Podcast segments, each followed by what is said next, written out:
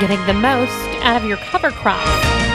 Hello, I'm Megan Grebner with Managing for Profit on Brownfield, a content partnership with Beck's Hybrids. Cover crops promote soil health, improve organic matter, help reduce compaction, and can ultimately boost yields. In this Managing for Profit, we'll learn what farmers need to know when considering using cover crops on their farm. We'll find out more on Brownfield right after this. They're silent killers, invisible to the human eye, and they cause $3 billion in losses each year. Nematodes rob corn and soybean crops, stealing yields along the way. Until now. Beck's Escalate, powered by Nemasect seed treatment, offers farmers an effective way to manage nematodes and insects, providing control within 48 hours. And because Escalate, powered by Nemasect, comes standard on all Beck's seed, your crops have an added yield advantage at no additional charge.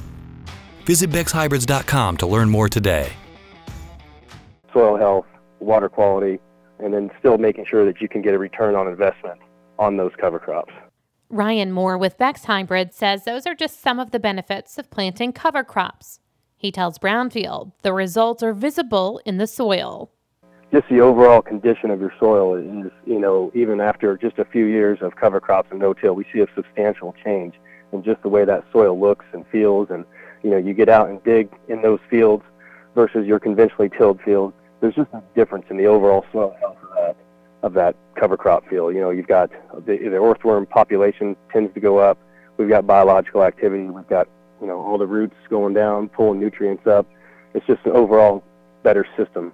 Moore says farmers don't have to sacrifice yields. It really comes down to you know getting into that no-till situation and, and implementing cover crops and making that and, and making that system work um, you know, where we don't see the yield drag and, and, you know, just showing showing that through some of the studies that we're doing here at Beck's when we look at, um, you know, cover crops ahead of beans and cover crops ahead of soy or ahead of corn, we can really, we've really been able to show that we haven't really had that yield drag and those high yields are still, are still potentially possible even in a no-till cover crop situation versus a tillage situation.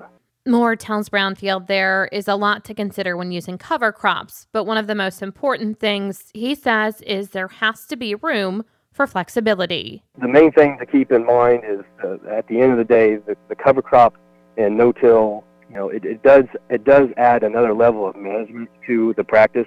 Um, whereas, you know, I've kind of always said you can anybody can kind of go out there and run a tractor and till the ground that you know, getting cover crops and things like that implemented into the operation, it, it just takes another level of management because there's there's always just little things that happen along the way. The weather's not cooperating, or you know, you wanted to fly this day and the rain came through, or something like that. So it's just uh, it's just another management practice to be prepared for, and always have a plan B.